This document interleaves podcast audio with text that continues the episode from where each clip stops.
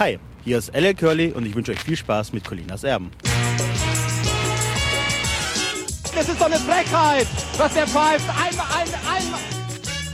Nur für eine Richtung. Gelbe Karten für uns, rote Karten für uns. Der Freistoß, der keiner war. Der pfeift doch alles gegen uns. So ein Beschiss, du. Da wird doch alles gemacht hier, du.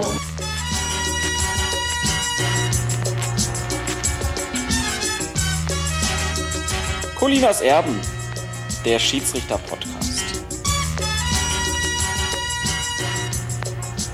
Einen wunderschönen guten Tag. Hier spricht Klaas Rehse von fokusfußball.de und ich darf Sie, ich darf dich, ich darf euch zu einer neuen Folge Colinas Erben begrüßen. Leider befinden wir uns ja noch in der für Fußballfans sich wie Kaugummi ziehenden fußballfreien Zeit, was für uns aber den Vorteil hat, dass wir endlich mal wieder weitermachen können mit der Regelkunde hier im Schiedsrichter-Podcast. Und dazu gehen wir endlich einen Punkt auf der Agenda an, den wir schon lange ins Auge gefasst haben. Und wenn ich wir sage, dann freue ich mich, dass auch im Jahr 2013 unser Regelfetischist Alex Feuerherd an meiner Seite ist. Frohes Neues, Alex. Ein frohes neues Jahr. Bevor wir aber mit der Regelkunde und Historie anfangen, Alex, starten wir zunächst mit euren Fragen und ähm, mit ein bisschen Kritik. Genau. Wir haben diese Situation immer in der Grauzone, wo es eben kein Schwarz und Weiß gibt, wo keine Technik dieser Welt auch in Zukunft etwas dran ändern kann. Das ist gut so für den Fußball. Vor Weihnachten in der letzten Episode von Colinas Erben, da diskutierten Alex und ich den sogenannten Videobeweis und ich persönlich war vor der Diskussion noch gar nicht so festgelegt und habe deshalb gedacht, oh, das klappt schon, wird eine lebhafte Diskussion. Im Nachhinein kam dann aber einige Kritik, berechtigte Kritik, die sagte, na, Männers, wäre schön nicht schlecht gewesen, wenn ihr auch einen Befürworter am Tisch gehabt hättet. Ähm, Alex, der Kritik müssen wir uns stellen. Der Kritik müssen wir uns stellen, die fand ich auch in Ordnung. Wenn man es dann nochmal hört, merkt man, dass äh, sicherlich das ein oder andere Argument, das ähm, man für den Videobeweis ins Feld führen könnte, nicht genannt worden ist. Man macht sich ja auch nicht selbst zum, also ne? ich mache mich auch nicht gerne zum Advocatus Diaboli, muss Ja. ich sagen. Ist schon wieder so ein lateinischer Spruch drin. machst das schön. Und deshalb glaube ich, dass es sinnvoll gewesen wäre, Leute hinzuzuziehen, die das äh, authentisch vertreten und nicht sozusagen einfach deren Argumente vielleicht verkürzt aufzunehmen oder sogar gar nicht. Kann ich verstehen, dass Kritik gekommen ist. Ähm, ja, und dem muss man sich dann in der Tat stellen. Und das sollte Konsequenzen haben für uns. Genau. Ähm, wir haben uns überlegt, wir machen mal wieder eine Folge Fokus Fußball Fernsehen. Haben wir schon einmal gemacht zur Europa League vor ein paar Monaten. Äh, und da wollen wir uns einfach mal den Fragen stellen, brauchen wir den Videobeweis? Und wenn ja, wie müssten Regeln aussehen, die einen Videobeweis möglich und das Spiel nicht kaputt machen? Denn das äh, ist ja wahrscheinlich für alle das Ziel.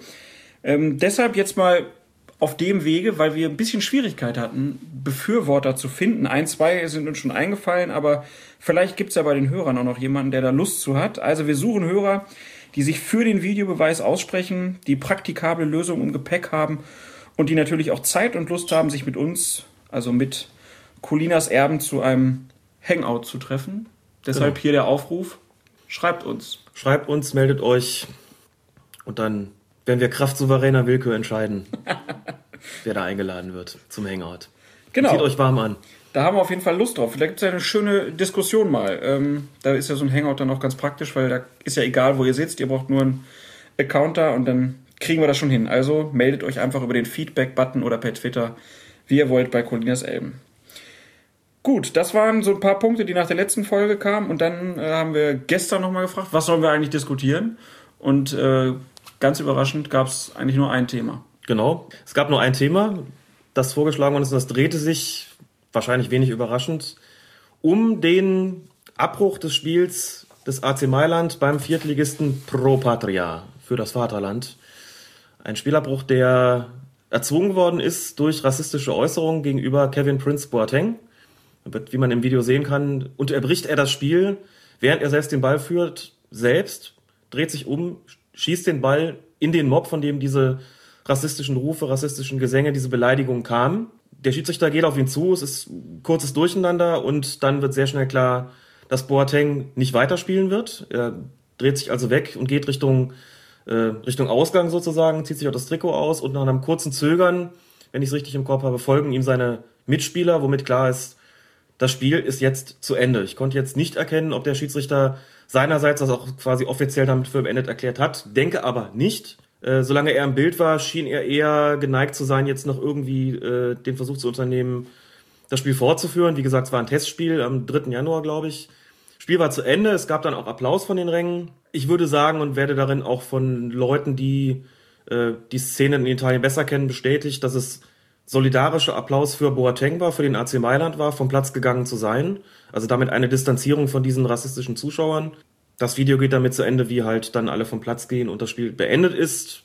Ja, soweit erstmal zum Geschehene selbst und da haben sich halt Fragen daraus ergeben, wie das Ganze zu beurteilen ist, auch in regeltechnischer Sicht. Genau, wie ist denn jetzt, du hast eben das schon angesprochen, äh, der Schiedsrichter hat nicht so richtig deutlich gemacht, dass er jetzt das Spiel abbricht, sondern es schien genau. eher so, als ob die Mailänder ja. Mannschaft das entschieden hat und Pro Patria dann einfach mitgegangen ist.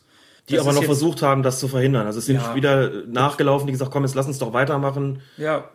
Wahrscheinlich aber normaler Reflex in so einem Moment. Für die ist es natürlich auch das Spiel des Jahres. Ja, Viert, Viertliges gegen ja. so eine Mannschaft, da will man natürlich auch nicht frühzeitig vom Platz klar. gehen.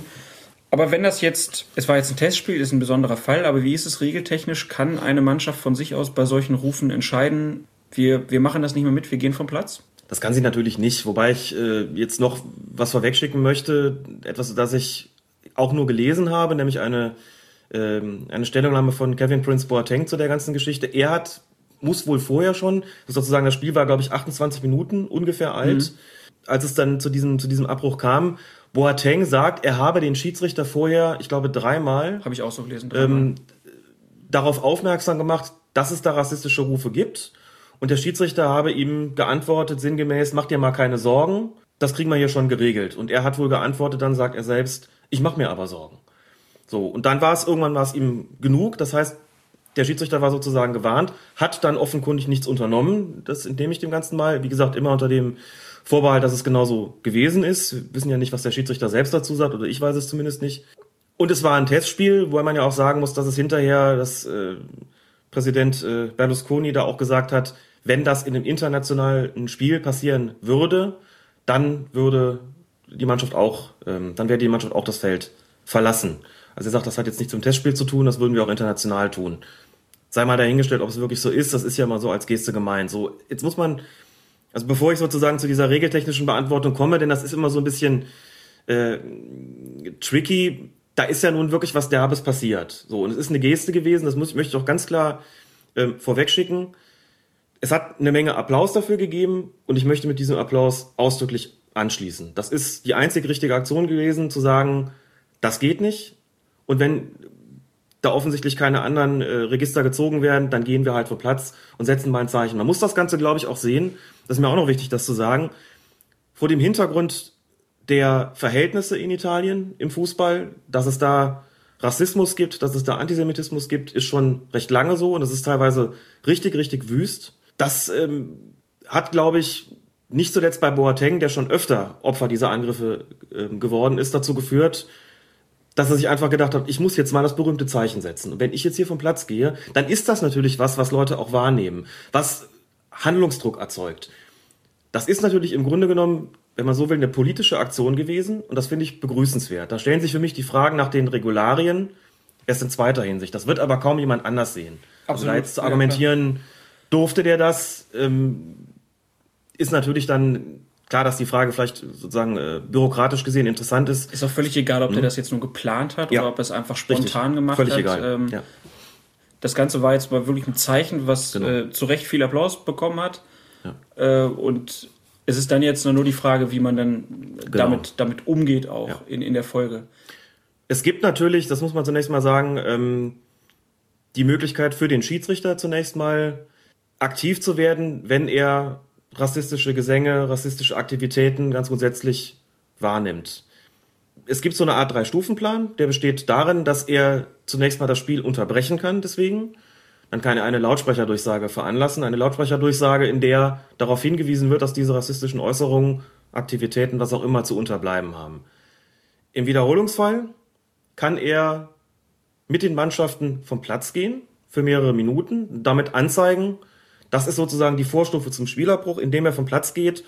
Es würde nochmal eine, eine, eine Durchsage veranlasst werden, selbstverständlich. Und der würde auch gesagt werden, das ist jetzt sozusagen die zweite Ermahnung. Also erster Schritt nur eine Durchsage. Durchsage, zweiter, zweiter Schritt. Schritt vom Platz gehen, genau. Und der dritte Schritt wäre dann der endgültige Spielabbruch. Und das wäre die Pflicht des Schiedsrichters, äh, das zu unternehmen.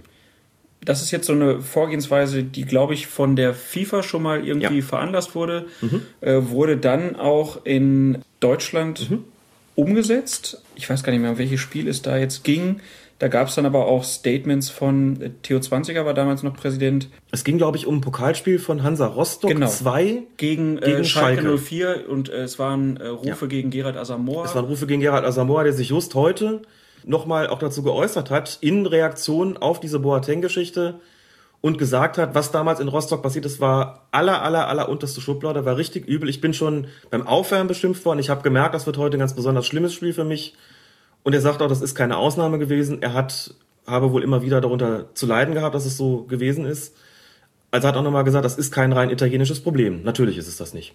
Nee, das auf gar keinen Fall. Sonst äh, bräuchten wir es hier ja auch nicht dis ja. zu diskutieren. Aber nein, können wir trotzdem diskutieren, aber dann wäre es vielleicht nicht so akut. Aber ich glaube, dass das Problem in Deutschland mhm. auch aktueller ist, als man vermutet ja. manchmal. Insbesondere im Amateurbereich übrigens. Also hast du da auch selber schon was erlebt in der Richtung? Ähm, ich habe auch tatsächlich vor vielen Jahren mal ein, zwei ähm, Spiele gehabt. Da ging es aber eher äh, um, da waren es eher Spieler, die sich entsprechend geäußert haben, weniger, weniger Zuschauer. Das hatte ich in meiner Anführungszeichen Schiedsrichterlaufbahn nur ein einziges Mal. Das ist viele Jahre her. Es ist aber bekannt, dass insbesondere dritte, dann aber vor allen Dingen vierte Liga abwärts und da insbesondere äh, im Osten der Republik es immer wieder zu solchen Äußerungen kommt. Wirklich gerade bei den, also es ist, es ist legendär, dass diese Juden-Jena-Rufe beispielsweise, die es gegeben hat, die es verschiedentlich gegeben hat in den Spielen, also diese antisemitischen, diese rassistischen Äußerungen ähm, bei Amateurspielen, vor allen Dingen, wie gesagt, im Osten, aber nicht nur, längst nicht nur, ähm, sind längst äh, bekannt und da kommt es auch immer wieder dazu, dass der DFB was da unter, unternehmen muss, dass da teilweise Geisterspiele verhängt werden, dass es Punktabzüge gibt, dass es äh, drakonische Strafen gibt gegenüber den Vereinen. Also das ist, wie gesagt, äh, überhaupt nichts Neues und ein, ein weiterhin virulentes, wo nicht sogar akutes Problem, ähm, das auch der deutsche Fußball natürlich hat. Ist dir denn jetzt, also dieser Drei-Stufen-Plan wurde dann danach sozusagen auch in Deutschland in Kraft gesetzt, ja. äh, zum, im, nur im Profibereich oder auch im Amateurbereich? Nein, das gilt grundsätzlich. Es ist wie so, wie, wie eigentlich immer, wenn Regeländerungen eingeführt werden oder Anweisungsänderungen eingeführt werden, dann gelten die normalerweise auch bis ganz unten. Das heißt, ich habe auch im Amateurbereich als Schiedsrichter die Möglichkeit, diesen Drei-Stufen-Plan umzusetzen. Sind dir da Fälle bekannt, ähm, wo das mal umgesetzt wurde, egal ob jetzt Amateur- oder Profibereich? Ich meine, dass bei dem Pokalspiel von ähm, Schalke 04 in Rostock das umgesetzt worden ist, wenn ich nicht völlig, wenn ich nicht irre. Ich glaube, da hat äh, der Schiedsrichter damals tatsächlich eine Stadiondurchsage veranlasst. Ich glaube, er ist da nicht nicht inaktiv geblieben und daraufhin wurde auch über diesen, dadurch bekam dieser Drei-Stufen-Plan nochmal eine gewisse ähm, Bekanntheit. Der, der ist vorher, glaube ich, in dem Maße gar nicht bekannt gewesen. Ich erinnere mich auch, dass danach noch, ich weiß, ich glaube, Weiner war der Schiedsrichter, der das dann auch nochmal äh, woanders dann auch noch Aachen mal, gegen Gladbach oder Gladbach gegen Aachen. Ja, ja. auch nochmal genau, angewandt genau, hat und dann auch gesagt hat, dass er sehr froh ja. ist, dass er als Schiedsrichter ähm, diese Möglichkeit jetzt ja. überhaupt hat da auch einzugreifen, weil auch man bekommt das ja mit. Das ist ja nicht so, dass als Schiedsrichter man diese Fangesänge, ja. äh, was heißt Fangesänge, also diese Beschimpfung ähm, nicht mitbekäme und dass Richtig. er ganz froh war, dass man überhaupt jetzt ein Instrumentarium hat, wo man sich genau. äh, dran langhangeln kann und sagen kann, hier, so steht's da geschrieben, wir machen mhm. das jetzt so und so. Also es war meines Wissens beim Spiel, wie gesagt, Gladbach-Aachen oder Aachen-Gladbach damals, auch vor, vor ähm, einigen Jahren. Ähm, ich glaube, auch da hat es eine, Durchsage gegeben. In dem Fall waren, wenn ich nicht irre, ich hoffe, ich tue da jetzt niemandem Unrecht, der es mit Gladbach und oder Aachen hält. Ich glaube, es kam sogar von beiden Fanlagern, kamen entsprechende äh, Rufe beziehungsweise Gesänge. Ähm, es gab noch äh, verschiedene Spiele, auch in der zweiten Bundesliga erinnere ich mich mal, Cottbus gegen Dresden, wo es, glaube ich, ein antisemitisches Transparent gab.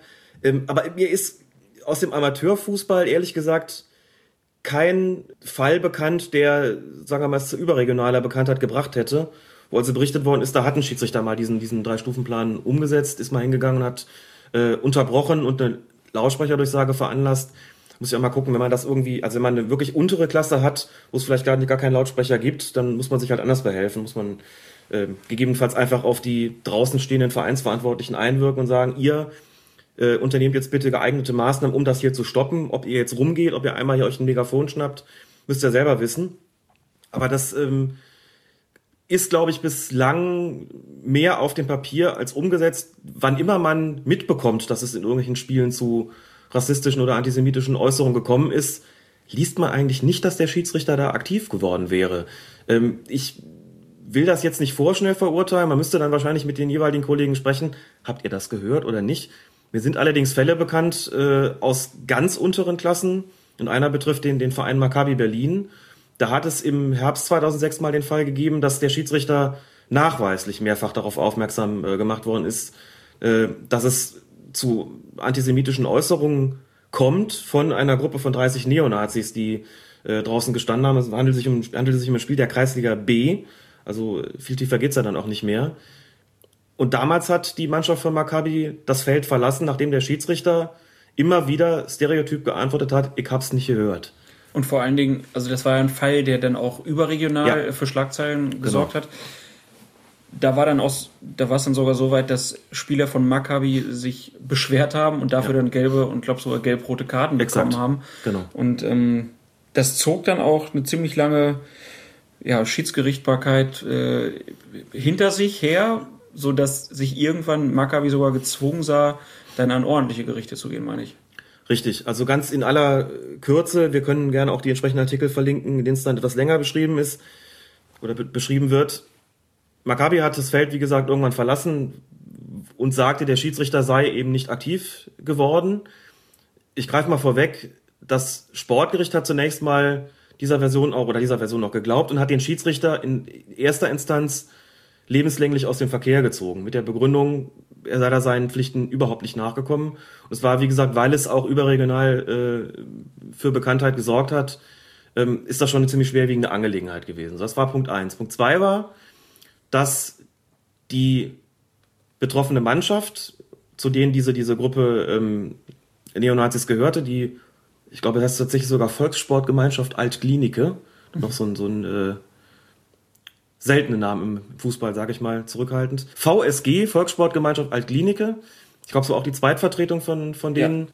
bekam eine Sperre, eine Platzsperre von zwei Spielen, was aber für die Kreisliga B natürlich nicht besonders viel bedeutet, da guckt ja eh kaum jemand zu. Dann mussten sie an einem Antirassismus-Seminar des Berliner Fußballverbandes, glaube ich, teilnehmen. Wir diskutieren ja mal nicht die, äh, die Frage, wie weit sowas, was sowas bringt, ähm, die Leute zu solchen Seminaren da äh, zu schicken oder ob das nicht möglicherweise auch gerade für, äh, für die, die das Seminar ausrichten, eine ziemlich äh, unangenehme Angelegenheit ist, aber okay. Das waren so die Strafen und es wurde ein Wiederholungsspiel anberaumt. Ähm, nein, erst hat Maccabi die Punkte zugesprochen bekommen und ich glaube später wurde das dann kassiert und Maccabi musste auch noch in ein Wiederholungsspiel gehen. Da ist dann die Mannschaft der VSG Altklinike mit sieben Spielern der ersten Mannschaft angetreten, hat das Spiel 4 zu 1 gewonnen. Und das hat einen riesen Rattenschwanz an fußballjuristischen Streitigkeiten nach sich gezogen, weil das, äh, dieses 1 zu 4 von Maccabi auch noch zur Folge hatte, dass die Zweitmannschaft nicht in die Kreisliga A aufstieg, also von der Kreisliga B in die Kreisliga A aufstieg. Also man sieht, das ist schwierig in der Berliner Fußballverband, der heute tatsächlich ähm, in puncto Arbeit gegen Rassismus, gegen Antisemitismus, gegen Homophobie ziemlich vorbildlich ist, hat 2006, 2007 noch ziemlich anders gehandelt. Äh, so dass Maccabi sich damals gezwungen äh, gefühlt hat und auch gezwungen war, muss man sagen, in die Öffentlichkeit zu gehen, einfach deutlich zu machen, das ist nicht das erste Mal, dass uns sowas passiert. Ich hatte damals die Gelegenheit, mit dem Präsidenten von denen zu sprechen, mit Tuvia Schlesinger, Berliner Polizeibeamter übrigens, der ähm, sagte, wir sind ein jüdischer Verein, bei uns spielen aber Spieler ähm, aller möglicher Herkünfte und, und äh, Religionen. Und uns passiert sowas ständig, dass wir antisemitisch beschimpft werden. Und irgendwann war das Maß mal voll und dass draußen 30 Neonazis stehen und der Schiedsrichter nichts gehört haben will und nichts unternimmt und sogar unsere Spieler vom Platz stellt, das konnte nicht sein, das bedurfte einer Maßnahme unsererseits.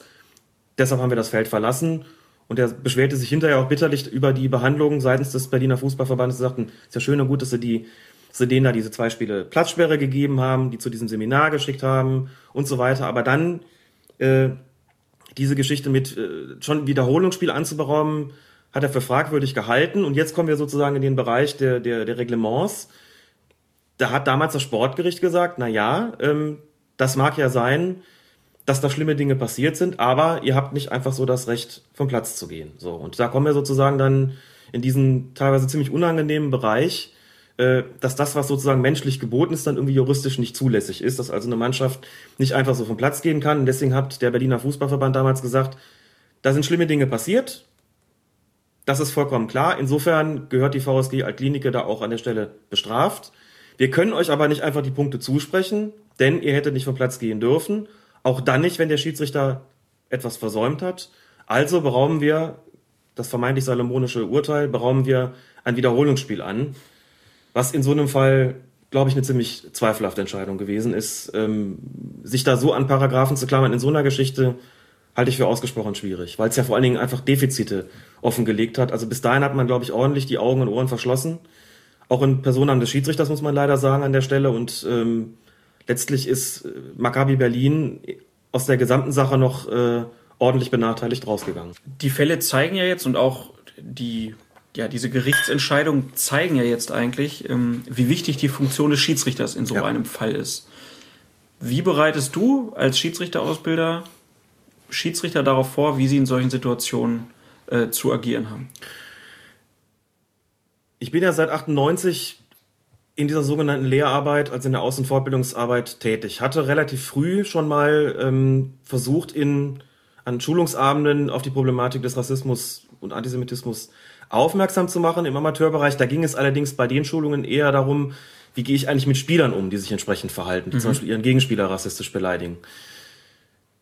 Das war am Anfang sehr schwierig. Da gab es auch DFB offiziell noch keine Strategie zu sagen, ja, wir, wir anerkennen das als Problem. Das war ja eh ein Problem beim DFB. Das war also lange bis, Zeit ein Problem. Bis da überhaupt zugegeben genau. wurde, es gibt Rassismus im Fußball. Das hat ja Richtig. Jahrzehnte gedauert und dann gab es diese komische mein Freund ist Ausländer. Mein Freund ist Ausländer. 92 war die Aktion, genau nach den, nach den ganzen Pogromen, nach den Brandanschlägen ja. auf die Flüchtlingsheime, hat es eine vollkommen lächerliche Aktion vom DFB gegeben, wo dann, ich glaube, 17 von 18 oder alle 18 Bundesligisten auf dem Trikot dann den Spruch, mein Freund ist Ausländer, stehen hatten. Also eine, und damals noch mit Meier Vorfelder als äh, DFB-Präsident, wenn ich es richtig im Kopf habe, der äh, ein Trikot übergeben bekommen hat, damals ein Trikot mit der Nummer 11 und noch in die Mikrofone gesagt hat, die 11 ist ja wohl eigentlich die falsche Nummer für mich. Die 11 steht ja für links außen. Ich glaube, ich bräuchte eher das Trikot mit der 7, 7 für rechts außen.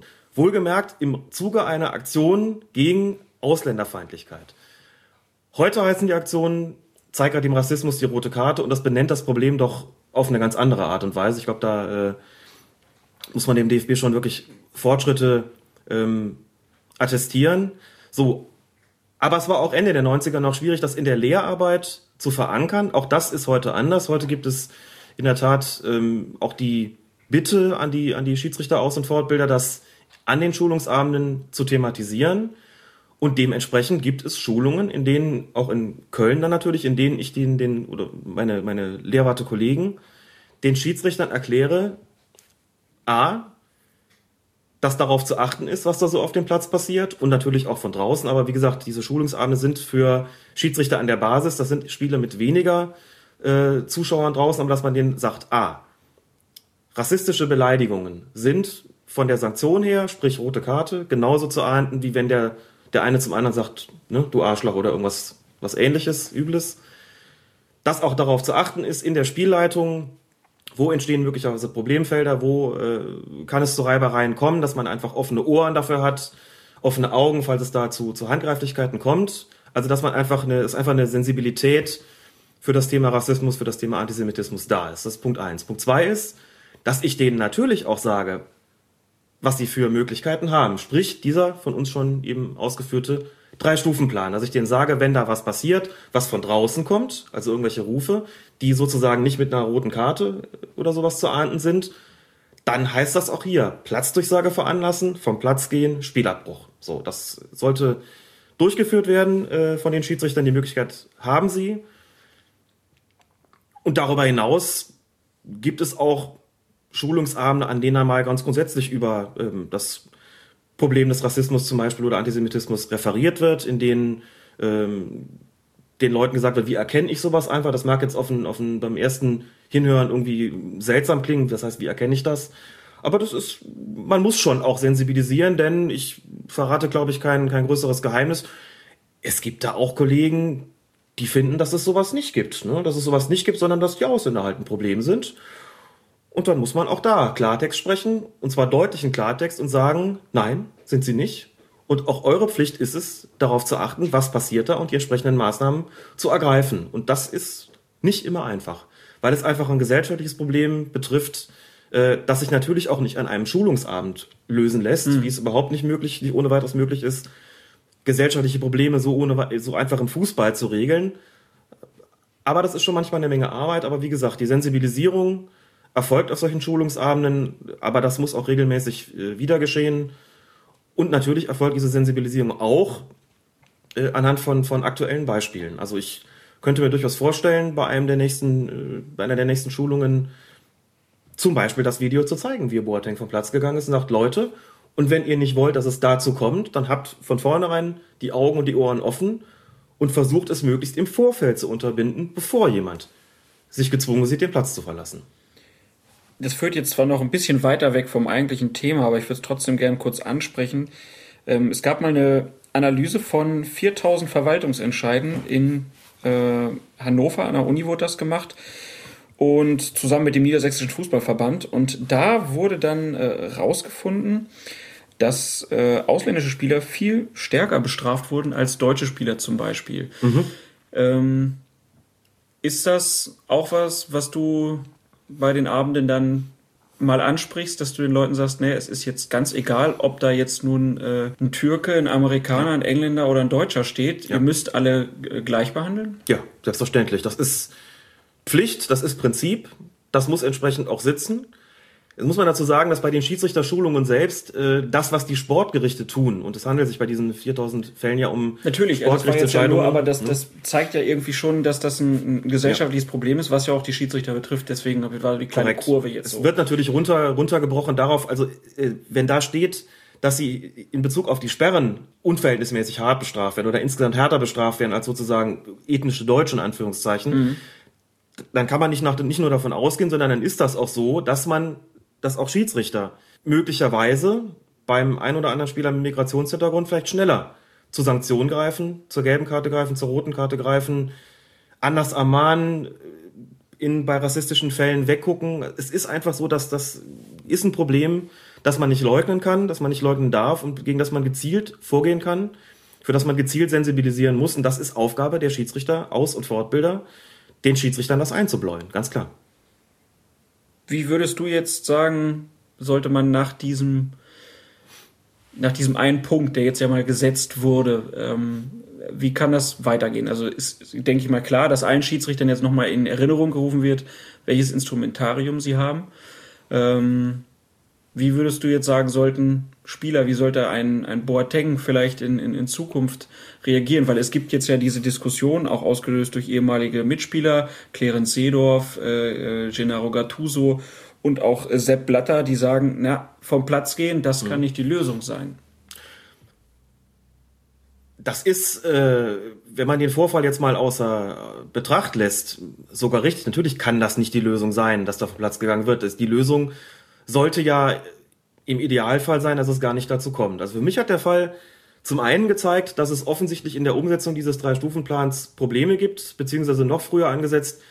Möglicherweise fehlt es ähm, an relativ entscheidender Stelle immer noch an Sensibilität. Ich schließe das zum einen daraus, dass äh, Boateng selbst sagt, er habe den Schiedsrichter darauf aufmerksam gemacht, dieser habe nicht gehandelt.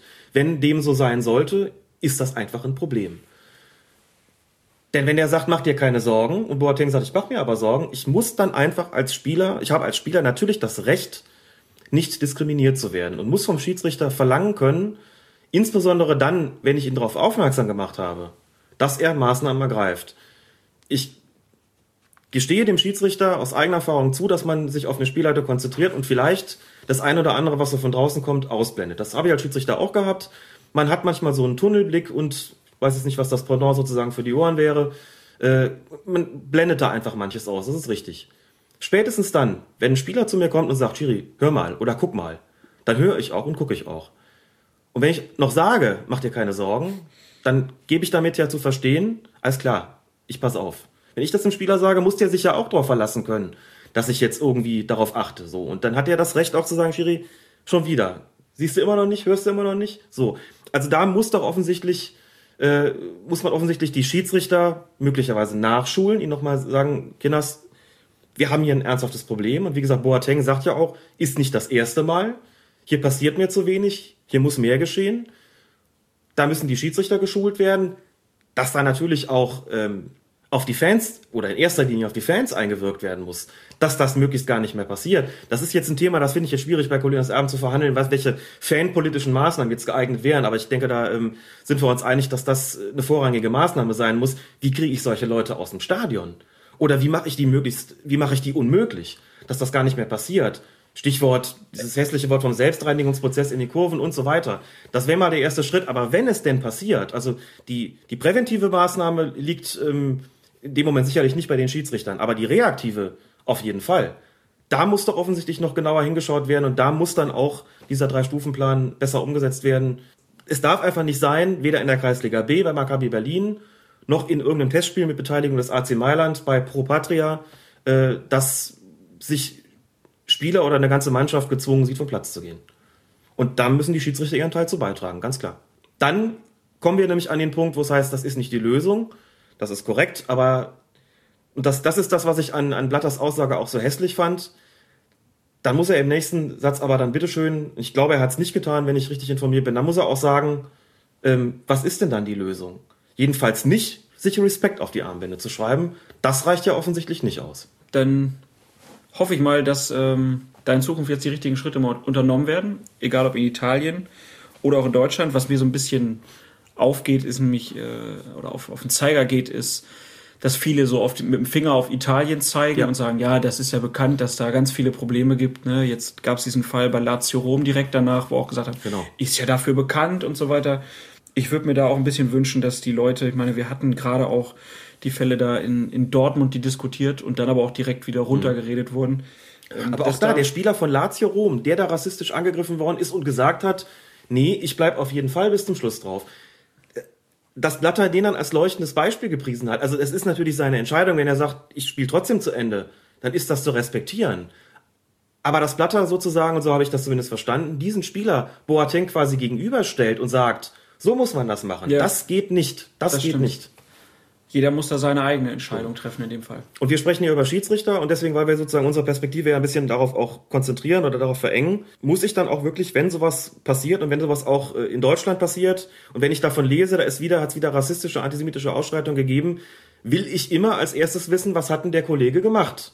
So, und ich komme da leider öfter an den Punkt, wo man dann liest, er hat's überhört. Ich erinnere mich an ein Spiel in Halle vor einigen Jahren, da hat's diese Juden-Jena-Rufe gegeben es gibt ein Video, wo das dokumentiert ist. Und da steht der Assistent und der Schiedsrichter, das ganze Stadion brüllt das, oder das ganze Stadion ist übertrieben, aber ein, ein erklecklicher Teil brüllt diese Parolen und nichts wird unternommen. Man sieht noch, wie die Spieler zum Schiedsrichter gehen und sagen, guck mal, hörst du das? Und er macht noch so eine Handbewegung, nee, geh weg. So. Und dann existiert da dahingehend eine Mitschuld, dass eine Maßnahme unterblieben ist. Und dann fühlen, also wenn sowas, äh, so eine Maßnahme nicht gezogen wird, ist doch klar, dass die Leute immer weitermachen, weil sie offenkundig ja in dem Moment nichts zu befürchten haben. Und das kann nicht sein. Auch bei den Schiedsrichtern nicht. Schönes Schlusswort für diesen Punkt. Es ist extremer geworden. Ja. Warum? Na? Weil sich jedes Mal diese Funktionärsfiguren, sage ich jetzt einmal, um ein anderes Wort zu vermeiden, hinstellen und sagen, das gehört nicht zum Fußball, mhm. das wollen wir in unseren Stadien nicht sehen. Mhm. Wir haben uns schon einen, einen Plan ausgearbeitet, wir haben mit dem Fan. Jedes Mal höre ich dieses Gewäsch und seit Jahren geschieht nicht. Was lange währt, wird gut oder was man verspricht, das muss man auch irgendwann halten. Wir kommen endlich mal zu Regelkunde bei das Erben. Äh, Regel Nummer 7 steht an und die wird überschrieben mit Dauer des Spiels. Alex, da könnte man jetzt ganz einfach sagen, nach Sepp Herberger ein Spiel dauert 90 Minuten und fertig ist die Regel. Genau, das ist auch der Auftakt des Ganzen, dass ein Spiel, sofern nichts anderes vereinbart wurde, 90 Minuten dauert, aufgeteilt in zwei Hälften a 45 Minuten. Aber es gibt natürlich auch gelegentlich eine Nachspielzeit oder sogar eine Verlängerung. Auch das ist darin behandelt. Bleiben wir aber erstmal bei den 45 Minuten. Ähm, die 45 Minuten wird meines Wissens ab der A-Jugend gespielt. Und ähm, ja, dann im, ja, wie sagt man, Seniorenbereich heißt das, glaube ich. Genau. Ne? Ähm, bei Herren und, Und Frauen. Frauen. Ja. In den Jugendbereichen dann immer jeweils, je nach Altersklasse, fünf Minuten weniger. Ich glaube, die F-Jugend zweimal 20 Minuten, dann das Genau. So ist kürzeste. es. Und die G-Junioren und G-Juniorinnen, Bambinis U7 steht hier auch maximal, maximal zweimal 20 Minuten. Da scheint es noch gewissen Spielraum zu geben, ja. In der Pampers-Liga. In der Pampers-Liga. Welchen Ermessensspielraum hat denn dann aber der Schiedsrichter bei dir von de, bei der von dir angesprochenen Nachspielzeit? Einen sehr großen grundsätzlich, denn es obliegt letztlich ihm zu entscheiden, ähm, wie viel nachgespielt wird. Das ähm, wissen wir ja nun alle. Auch hier sei nochmal deutlich gesagt, dass der vierte Offizielle, den man in den Profiligen sieht, äh, damit nicht einen Vorschlag macht, äh, den der Schiedsrichter dann je nach Belieben akzeptieren oder verwerfen kann, sondern dass er vorher vom Schiedsrichter durch Geheimzeichen, Headset, was auch immer, die Nachspielzeit mitgeteilt bekommen hat, die eine Mindestzeit ist. Das heißt, wenn der äh, Mann oder die Frau die Tafel da hochhält und auf der steht eine 3, dann werden mindestens drei Minuten nachgespielt. Denn eine Nachspielzeit kann nicht verkürzt, sondern nur verlängert werden.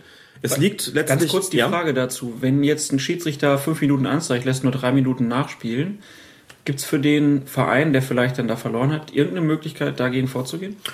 Das dürfte ein Protestgrund sein, ja. Wenn da eine 5 steht und wenn das die, die 5 ist, die der Schiedsrichter auch mitgeteilt hat, kann ja theoretisch zu einem Kommunikationsproblem gekommen sein, dass der oder die vierte Offizielle fünf Minuten verstanden hat, obwohl der Schiedsrichter nur drei gesagt hat. Äh, so ein Fall mag ich mir jetzt aber nicht ausmalen. Da weiß ich jetzt ehrlich gesagt auch nicht, was in so einem Fall wäre.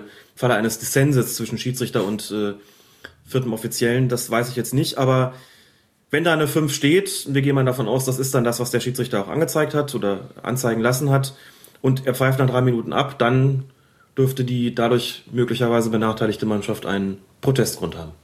Wunderbar. Dann lass uns zu den Gründen kommen. Warum wird denn nachgespielt? Man muss unterscheiden zwischen, so steht es auch in den Regeln drin, vergeudeter und verlorener Zeit. Fangen wir mit vergeudeter Zeit. an. Vergeudeter? Zeit, äh, das Wort klingt ja schon in diesem Begriffspaar so ein bisschen, äh, also da ist was verschwendet worden. Das sind zum Beispiel solche Geschichten Zeitspiel.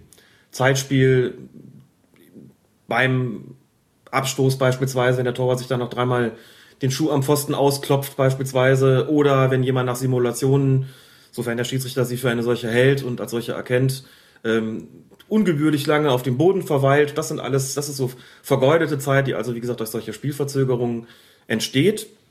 Verlorene Spielzeit demgegenüber ist zum Beispiel Zeit, die entsteht durch Verletzungsunterbrechung. Ne? Wenn das eine Minute dauert, dann muss die Minute hinten draufgegeben werden.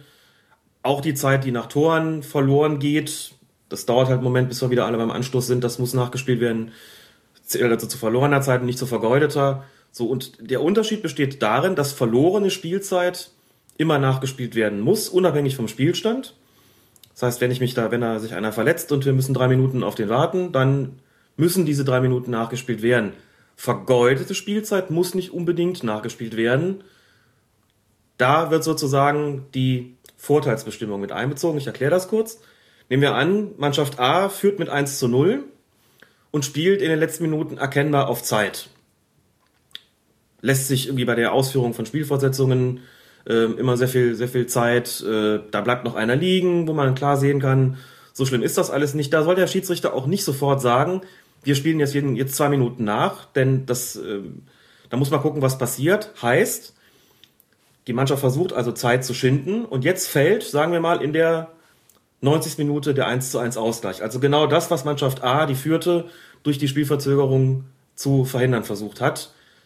Dann soll der Schiedsrichter die Zeit nicht noch nachspielen lassen, denn damit ist ja sozusagen das, das beabsichtigte Ziel der Spielverzögerung obsolet geworden. Das wäre eine Zeit, wo er sagen muss, okay, das spielen wir jetzt nicht mehr nach, es sei denn, er entscheidet sich dafür zu sagen, okay, das Momentum ist jetzt sozusagen auf Seiten der anderen Mannschaft, die äh, durch die Spielverzögerung fast rasend geworden wäre. Wir geben jetzt noch mal zwei Minuten drauf und gucken, ob nicht noch das 1 zu 2 fällt. Was ich damit sagen will, ist, dass der Schiedsrichter da einen jetzt so hat. so, äh, als ob der Schiedsrichter den kleinen Puppenspieler noch gibt. äh, Genau. Nein, im Ernst, also er hat, wie gesagt, einen Ermessensspielraum und wenn die Spielverzögerung hinfällig geworden ist, dadurch, dass die Mannschaft doch noch ein Tor kassiert hat, dann soll er das natürlich nicht nachspielen lassen, sondern äh, also die Mannschaft sozusagen nicht noch dadurch belohnen. Denn nichts ist blöder, als wenn dann die Mannschaft äh, dann noch mal zwei Minuten mehr bekommt, aufgrund ihrer Verzögerung und noch ein zweites Tor plötzlich nachlegt. Das wäre dann nicht so doll. Das kriegt man als Schiedsrichter auf dem Platz raus, glaub mir, was da gerade, was da gerade das Ziel ist. Ob die einen noch wollen oder nicht noch mehr wollen, das bekommt man mit. Das glaube ich auch. Aber was ist jetzt, wenn ein Spieler verletzt am Boden liegt? Stehe ich dann als Schiedsrichter daneben und gucke auf die Uhr, wie lange das dauert? Ab wann lasse ich die Zeit da laufen? Weil ich meine, so eine Verletzungsunterbrechung, die kann ja auch mal fünf, die kann zehn Minuten dauern. Ja. Aber ich habe selten gesehen, dass ein Spiel vielleicht auch in der ersten Halbzeit dann 55 Minuten gedauert hat. Richtig. Bei, ich sag mal, normalen Verletzungen, die jetzt nicht äh, über Gebühr lange dauern, ähm, macht man das eigentlich so nach Zeitgefühl, ehrlich gesagt. Es- Ich kenne einige wenige Kollegen, die tatsächlich auf ihre Stoppuhr drücken in dem Moment, ähm, wo ab- abzusehen ist, der steht jetzt erstmal nicht mehr wieder auf, sondern der muss behandelt werden und die Uhr weiterdrücken, sobald äh, die Betreuer dann mit dem Spieler das Feld verlassen haben. Das habe ich persönlich nie gemacht. Das machen die meisten anderen auch nicht, weil sie berechtigterweise fürchten, äh, es einfach zu vergessen, dann wieder auf die Stoppuhr zu drücken, dass die weiterläuft. Das macht man so ein bisschen nach Gefühl, dass man sagt, das war jetzt so ein Ding, na gut. Man hat die Betreuer auf den Platz gerufen vielleicht, äh, auf äh, Verlangen des, des verletzten Spielers. Das ist übrigens die Voraussetzung, dass das geschieht, dass man fragt den, wollen sie behandelt werden? Dann sagt er ja. Dann holt man die gerade auf den Platz und im Normalfall sieht es auch so aus, der wird da gar nicht sozusagen endversorgt, sondern der wird nur erst versorgt und muss anschließend den Platz verlassen. Muss er sowieso, wenn die Betreuer drauf fahren. Und dann geht's draußen weiter. Also der wird gerade so weit versorgt, bis er sozusagen Transport oder äh, gehfähig ist, um draußen weiter behandelt zu werden. Das dauert normalerweise nicht so furchtbar lange. Das dauert ein Minütchen, vielleicht auch mal zwei, wenn es schlimm ist, aber noch mehr normalerweise nicht. Und das taxiert man so ein bisschen nach eigenem Ermessen. Lass ich jetzt eine Minute deswegen nachspielen oder zwei. Merkt mir das sozusagen im Kopf, äh, wie viele Verletzungsunterbrechungen ich da hatte. Und man kann im Normalfall schon davon ausgehen, so pro Verletzungsunterbrechung, ein Minütchen sollte man schon eigentlich drauf geben. Und wie ist das dann bei Platzverweisen und bei Toren? Wie viel Zeit gebe ich da drauf? Da gibt's im Grunde genommen nur so einen Richtwert. Ähm, es gibt so eine, oder gab mal so eine Faustregel, wo man gesagt hat, Tor, platzerweise immer so eine halbe Minute, 30 Sekunden, die dann extra gespielt werden. Bei Auswechslung auch, glaube ich. Ne? Bei Auswechslung dann auch. Äh, Man wird aber schnell feststellen, dass ähm, das so nicht umgesetzt wird, dass die Tore im Grunde genommen schon gar nicht mehr mitgezählt werden, weil man auch, und das finde ich auch richtig, einfach sagt, da geht eigentlich keine Zeit verloren. Das ist das, was danach passiert. Der Torjubel, das Zurücklaufen zum Anstoßpunkt, die Wiederaufnahme des Spiels ist einfach was, äh, was zur normalen Spielzeit gehört. Es wird nun mal nicht in Netto-Spielzeit gemessen. Also ist das, was nach dem Tor passiert, eigentlich auch, äh, da wird nichts nachgespielt. Punkt. Bei einer Auswechslung kann die Sache anders aussehen, zum Beispiel und insbesondere dann, wenn der Spieler, der das Feld verlassen soll, sich erkennbar viel Zeit lässt. Da ist es eigentlich eher so, dass die meisten Schiedsrichter gucken, wie schnell geht denn das vonstatten. Wenn das so in einem angemessenen Tempo ist, wird dafür normalerweise auch nicht groß nachgespielt. Wenn man aber merkt, der geht in ganz gemächlichem Tempo rum, hier nochmal Applaus, da nochmal Applaus, da noch ein Handshake und nochmal rumdrehen und nochmal den Schnürsenkel richten oder was und dann draußen das abklatschen, man merkt so, okay, das hat jetzt richtig lange gedauert, dann gibt man sicher auch Nachspielzeit drauf. Das schon. Alleine um diese offensichtliche Verzögerungstaktik nicht zu belohnen, das ist ja auch nichts anderes, als wenn man sich beim Abstoß noch demonstrativ den Schuh am Pfosten ausklopft. Ist also eigentlich ja eine, eine blöde Zwickmühle, in der Ja. so ein Schiedsrichter da jedes Mal wieder ist. Richtig. Ähm, was hältst du von Überlegungen, auf eine Netto-Spielzeit sich umzustellen? Gar nichts. Das ähm, würde die, die einzelnen Fußballspiele, die ja auch zeitgleich stattfinden sollen, ähm, völlig ungleich werden lassen. Manchmal kann man sich, glaube ich, vorstellen, wenn man, wenn man mal ganz oben jetzt anfängt, ähm, aber das Problem existiert dann vor allen Dingen weiter unten. Wenn man oben anfängt, 15.30 Uhr fangen wir an, samstags. Dann sind die ersten, wenn du eine Netto-Spielzeit nimmst, was haben wir momentan, so 55 Minuten Netto-Spielzeit, so viel ist das nämlich gar nicht. Lass das mal alles nachspielen. Sind wir, wann sind wir fertig? 18 Uhr, 15, 18.30 Uhr? Also das ist ja, die nächsten sind dann vielleicht eine halbe Stunde später fertig oder so. Das wird schon, das wird, glaube ich, schon äh, schwierig. Zweitens, im Amateurbereich da finden die Spiele ja nacheinander auf den Plätzen statt. Wie soll das funktionieren? Also die stell dir vor, du fängst um 13 Uhr an, das nächste ist für 15 Uhr angesetzt. Das dauert aber einfach alles noch eine Dreiviertelstunde länger, weil die Nettospielzeit äh, da erst Ja, weil, weil man- die, die Bruttospielzeit so lange gedauert Brutto hat. es So, nämlich, ne, haben wir genau. eben falsch gesagt. Also, aber man könnte ja dann die, die Spielzeit verkürzen und sagen, jedes Mal, wenn der Ball Mhm. ins Ausgeschossen wird, drückt der Schiri auf seine Stoppuhr, bei jedem Torjubel drückt auf seine Stoppuhr und muss dann Ja. natürlich wieder starten. Das ist natürlich Ja. auch ein Problem. es gibt Sportarten, bei denen die Nettospielzeit gemessen wird. Die, das darf auch gerne ähm, so bleiben. Eishockey Da zum zählen auch Beispiel. Eishockey zum Beispiel, Handball auch. Da geht's ja auch um Basketball, da geht's ja auch um da geht's ja auch um Sekunden, ähm, wo man auch weiß, da kann ich noch ein Tor machen. Fußball ist ja gar nicht so eine Sportart, bei denen, bei der es darum gehen würde. Also wenn du im, im Basketball noch drei Sekunden hast, dann kann da noch eine Menge passieren. Im Handball auch, ne? wenn du noch einen Freiwurf hast und das ist noch zwei Sekunden zu spielen, dann kommt vielleicht das entscheidende Tor noch. Im Fußball finde ich das albern. Da muss man das nicht auf die Sekunde machen. Da machen wir es nach Ermessen. Wir können gerne darüber diskutieren.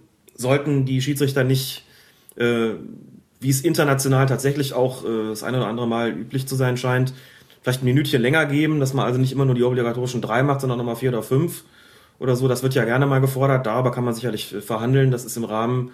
Aber eine Nettospielzeit halte ich für, für sportartfremd und auch äh, im Grunde genommen auch nicht wirklich für, für praktikabel. Gerade in den unteren Klassen nicht. Und hat sich ja auch irgendwie schön eingebürgert, dieser Ja. Satz. Ein Spiel dauert Genau. 90 Minuten, auch wenn er nicht mehr weiß, aber irgendwie ähm, gehört er ja auch dazu. Aber ein Spiel dauert nicht zwangsläufig 90 Minuten, denn es gibt auch äh, die Möglichkeit, das ist natürlich vor allen Dingen im Amateurbereich, wenn ich auf irgendwelchen Ascheplätzen bin, wo man sieht, oh, wenn wir jetzt erst anfangen, dann wird das mit der Dunkelheit schwierig. Dann kann man sich auch vor dem Spiel darauf einigen, wir verkürzen die Spielzeit. Wie, wie läuft das ab? Theoretisch, keine Ahnung, ehrlich gesagt, weil ich das nie hatte.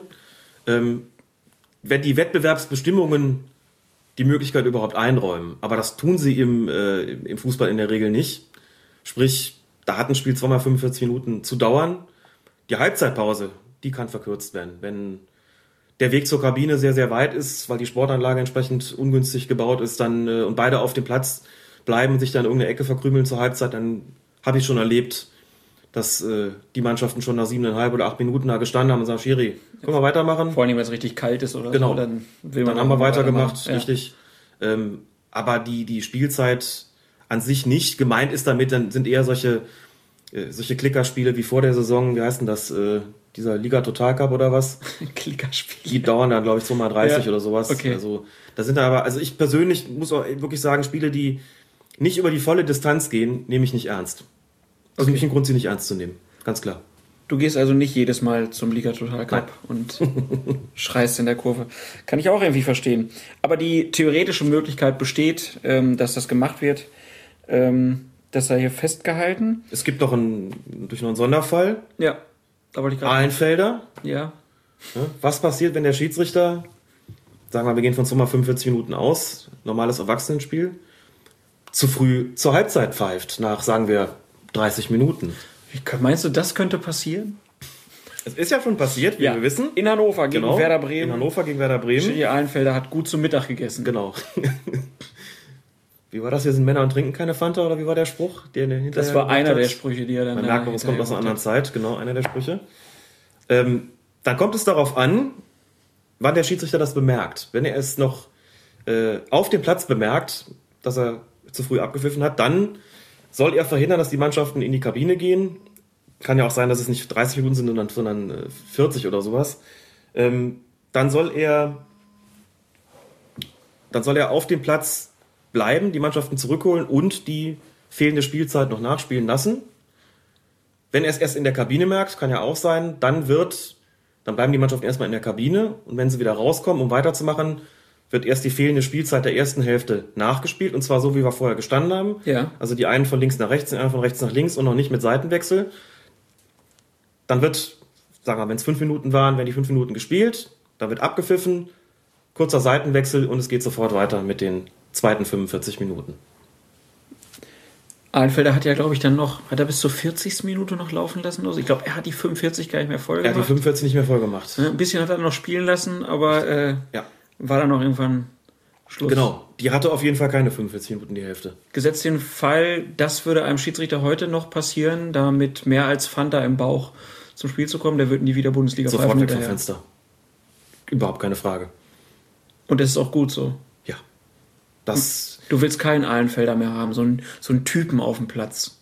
Also in, in Schiedsrichterkreisen ähm, sagt man gerne, die dritte Halbzeit ist auch nicht weniger wichtig als die ersten beiden. Nur muss man die ersten beiden erstmal rumkriegen, um die dritte überhaupt beginnen zu können. Und man sollte das, glaube ich, nicht, sollte nicht die dritte vor der ersten und zweiten äh, geschehen lassen. Deswegen habe ich es immer abgelehnt, habe das wirklich auch ohne jede Ausnahme, meine, meine ganze Schiedsrichterlaufbahn lang, habe ich vor einem Spiel selbstverständlich niemals Alkohol getrunken. Das macht man nicht, Punkt. Das macht man nicht. Auch nicht, wenn das Essen so fettig war. Ich glaube, ich habe auch meine gesamte Schiedsrichterlaufbahn mittags nie wirklich fertig gegessen, denn dann kann ich nie mehr laufen am Platz. Da konnte ich nicht mehr laufen. Auch das, finde ich, macht man nicht. Also was da für Gewohnheiten am Start waren. Ne? Aber der Kollege hat ja auch eine, eine, eine recht bemerkenswerte Figur gehabt.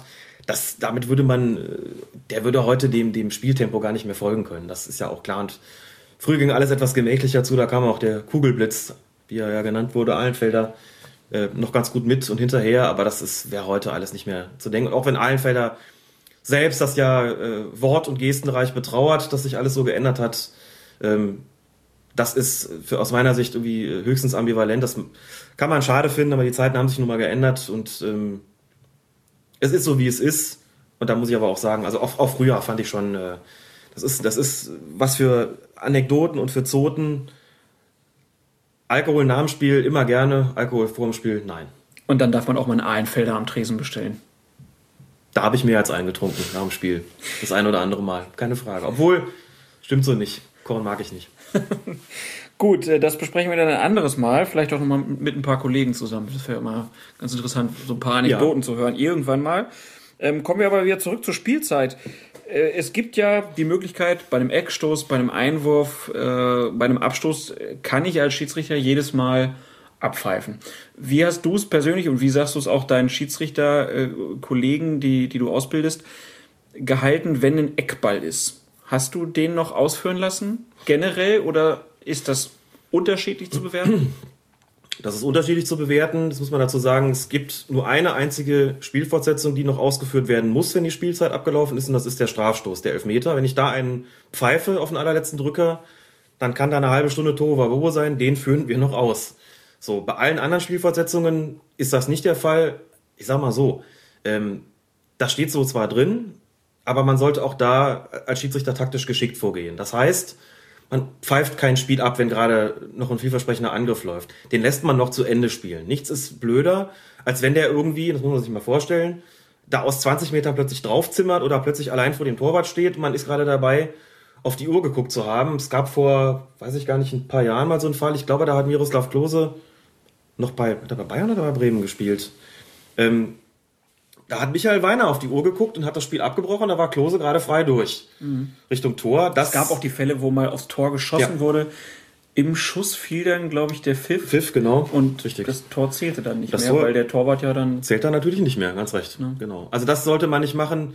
Ähm, ich persönlich fand immer einen schönen Moment, das Spiel zu unterbrechen, wenn der Ball irgendwo gerade so Höhe Mittelkreis in der Luft war, beispielsweise, oder da irgendwo Höhe-Mittelkreis gespielt wurde, als wenn niemand sozusagen Anstalt machte, da jetzt noch großartig einen Angriff zu fahren. Also generell so ein Abstoß oder so oder Abstoß, Abschlag oder ein Einwurf irgendwo genau. an der Mittellinie ist immer ein guter Moment. Gerade im Amateurbereich äh, war das immer eine taktisch geschickte Möglichkeit, auch an den Ball zu kommen, denn äh, wenn es noch einen Abschluss gab, habe ich den in der Regel noch ausführen lassen, dann war der irgendwo, wenn er in der Mitte war, habe ich abgepfiffen, dann musste ich auch nicht so weit laufen, um mir den Ball zu holen.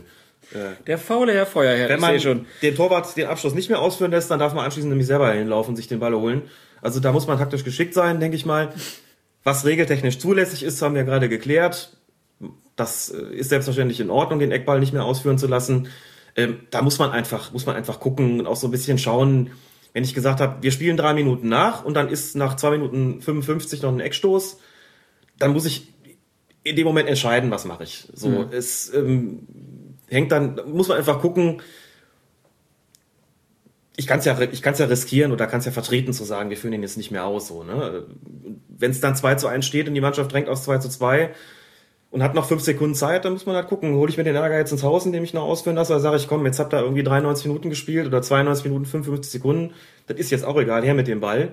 Oder ähm, lasse ich ihn noch reinbringen, den Eckstoß, und sehe dann irgendwie, dass da... Äh, ein Angreifer gefault hat oder wie ich das mache. Also das muss man auch taktisch geschickt entscheiden, dass ähm, man da jetzt Sehe nicht ich da, dass da einer gefault hat? Alter, Ich sehe schon. Also, Ja, auch ein Schiedsrichter hat eine Taktik, wie gesagt. Ja. Okay, sehr interessant. Ähm, ja, äh, dann letzter Punkt sind dann noch die Verlängerungen, ähm, die erwähnt werden. Äh, auch bei den Verlängerungen gibt es nämlich klare Regularien, was Spieler nach dem Ende des Spiels und bis Anfang der Verlängerung machen dürfen. Genau. Grundsätzlich ähm, ist es nicht statthaft, nach dem Ende des Spiels und vor der Verlängerung nochmal die Kabine aufzusuchen. Sie bekommen eine kurze Pause auf dem, ähm, auf dem Platz, so zwecks Regeneration. Die sollte nicht allzu lange dauern, fünf Minuten vielleicht. Dann gibt es nochmal eine Seitenwahl vor Beginn der Verlängerung und in der Halbzeit der Verlängerung, also nach 15 Minuten, werden auch nur noch die Seiten gewechselt. Da gibt es eigentlich gar keine Pause mehr. Auch da soll man aber, wie es so schön heißt, nicht päpstlicher sein als der Papst. Wenn die da mal ein halbes Minütchen Trinkpause machen wollen, dann kriegen sie die, aber generell ist da keine Pause mehr vorgesehen. Gut, letzter Punkt, der noch äh, angeschrieben wurde. Ganz unten mit der Festlegung der Spielzeit trifft der Schiedsrichter eine Tatsachenentscheidung. Das ist richtig. Auch immer ein ganz wichtiger Punkt, dass äh, die dass der Schiedsrichter schon die alleine gemacht hat und nicht, nicht hinterher noch groß Genau. gefeilscht werden darf. Deshalb muss man aber auch unterscheiden, wenn der sagt, ich entscheide, drei Minuten nachzuspielen, wird es keinen Grund geben, das anzufechten. Es wird keinen Grund geben zu sagen, wir haben aber fünf Verletzungen gehabt und drei Auswechslungen, die lange gedauert haben, deswegen hätten sie fünf Minuten nachspielen lassen müssen. Das ist Entscheidung des Schiedsrichters. Der Frage, die Frage, die du vorhin gestellt hast, das nochmal klar zu sagen, da sieht's anders aus. Wenn er diese Tatsachenfeststellung getroffen hat, hat er sich aber bitteschön auch an sie zu halten. Tut er es nicht, dann haben wir ein Problem und da kann man es auch einklagen. Wenn er also sagt, ich spiele drei Minuten nach und pfeift noch zwei Minuten ab, dann hat er einen Fehler gemacht. Das wollen wir nicht. So viel zu Regel 7. Und Salihamidzic, der guckt echt ein bisschen überrascht. Und vielleicht merken Sie mir als Reporter auch ein bisschen Überraschung an. Salihamidzic kriegt hier die rote Karte gezeigt wegen eines Faules von Schiedsrichter Markus Schmidt. Und weiter in der Regelkunde. Wir kommen zu Regel Nummer 8. Beginn und Fortsetzung des Spiels. Alex, dem vorangestellt ist direkt erstmal eine Definition des Anstoßes. Könnte man sich ja auch denken, kann man nicht viel falsch machen, aber auch da gibt es für den Schiedsrichter immer mal wieder Grund zu sagen, Jungs, macht er nochmal. Ja, also zunächst mal ist festgelegt, wann es den Anstoß gibt. Man eröffnet damit das Spiel und die zweite Spielhälfte und es gibt den Anstoß bekanntlich nach jedem Tor. Und zur Vollständigkeit sei gesagt auch äh, zu Beginn jeder Hälfte einer möglichen Verlängerung. So und der Ball ist im Spiel, wenn er gestoßen wurde mit dem Fuß und zwar nach vorne und sich bewegt hat, dann ist der Anstoß Was Entsprechend heißt, was heißt ausgeführt. si- sich bewegt? Ist das eine komplette Umdrehung Nein, oder einfach nicht nur... mehr. Das war jahrelang die Regel, dass der Ball eine Umdrehung zurücklegen musste. Das hat man aber, glaube ich, in allen Fällen geändert. Jetzt muss der Ball sich nur bewegen. Bewegen heißt bewegen. Also es muss erkennbar sein, dass er sich bewegt hat mit dem menschlichen Auge. Es hat sich bewegt. es hat sich bewegt. Gut, und Und wenn es man, bewegt sich doch. genau. wenn man den nicht ordentlich ausführt, dann gibt es eine Wiederholung und aber keinen Freischuss für den gegnerischen Verein. ähm, wenn der, das kommt doch, also, na, das ist so eine Sache. Wenn ich den Anstoß ausführe, aber er bewegt sich nicht, ähm, und der Nächste hingeht und ihn spielt, dann hat der im Grunde ja den Anstoß ausgeführt. Das muss ich mir jetzt nochmal vergegenwärtigen, sozusagen, was ich, Ich meinte jetzt eher den Fall, dass jemand den Ball nach hinten spielt. da wird wiederholt. Da gibt es noch eine Wiederholung. genau. Aber wenn jemand denkt, oh, jetzt haben wir noch gar nicht ausgeführt, aber eventuell hat das dann ja schon mit der zweiten Bewegung.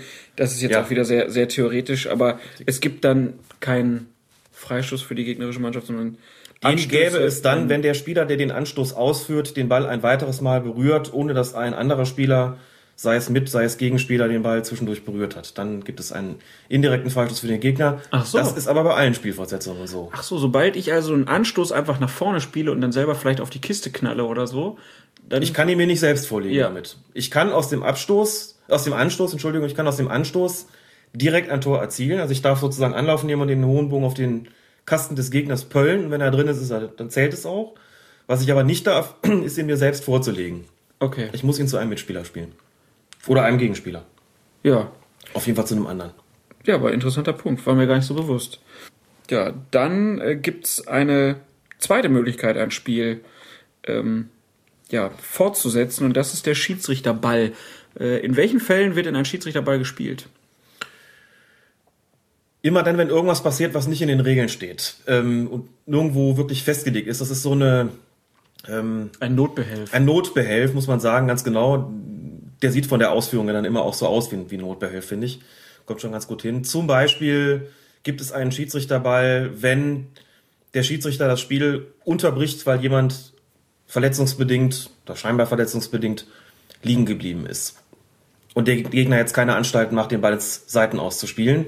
Das ist nochmal ein extra Punkt übrigens, denn da hat sich ein bisschen was geändert, beziehungsweise es ist jetzt so, dass äh, der Schiedsrichter eigentlich derjenige ist, der entscheiden soll, ob das Spiel überhaupt wegen einer Verletzung oder einer vermeintlichen Verletzung unterbrochen wird oder nicht. Man hat bis vor kurzem gesagt, die Mannschaften sollen den Ball dann bitte ins Seiten ausspielen. Das gebietet sozusagen der sportliche Anstand, die sportliche Fairness. Aber leider wurde das zu oft ausgenutzt von Leuten, genau. die sich nicht besonders fair verhalten Richtig, haben. Das ist dann zu oft ausgenutzt worden. Dann ist man dazu übergegangen zu sagen, jetzt soll der Schiedsrichter entscheiden, ob das der, der da liegt, äh, auch Grund bietet, das Spiel jetzt zu unterbrechen. Also ist der Schiedsrichter nicht nur, nicht nur Richter, jetzt ist er auch Arzt. Er ist jetzt auch noch Hobbyarzt. Ja, er ist auch noch Hobbyarzt.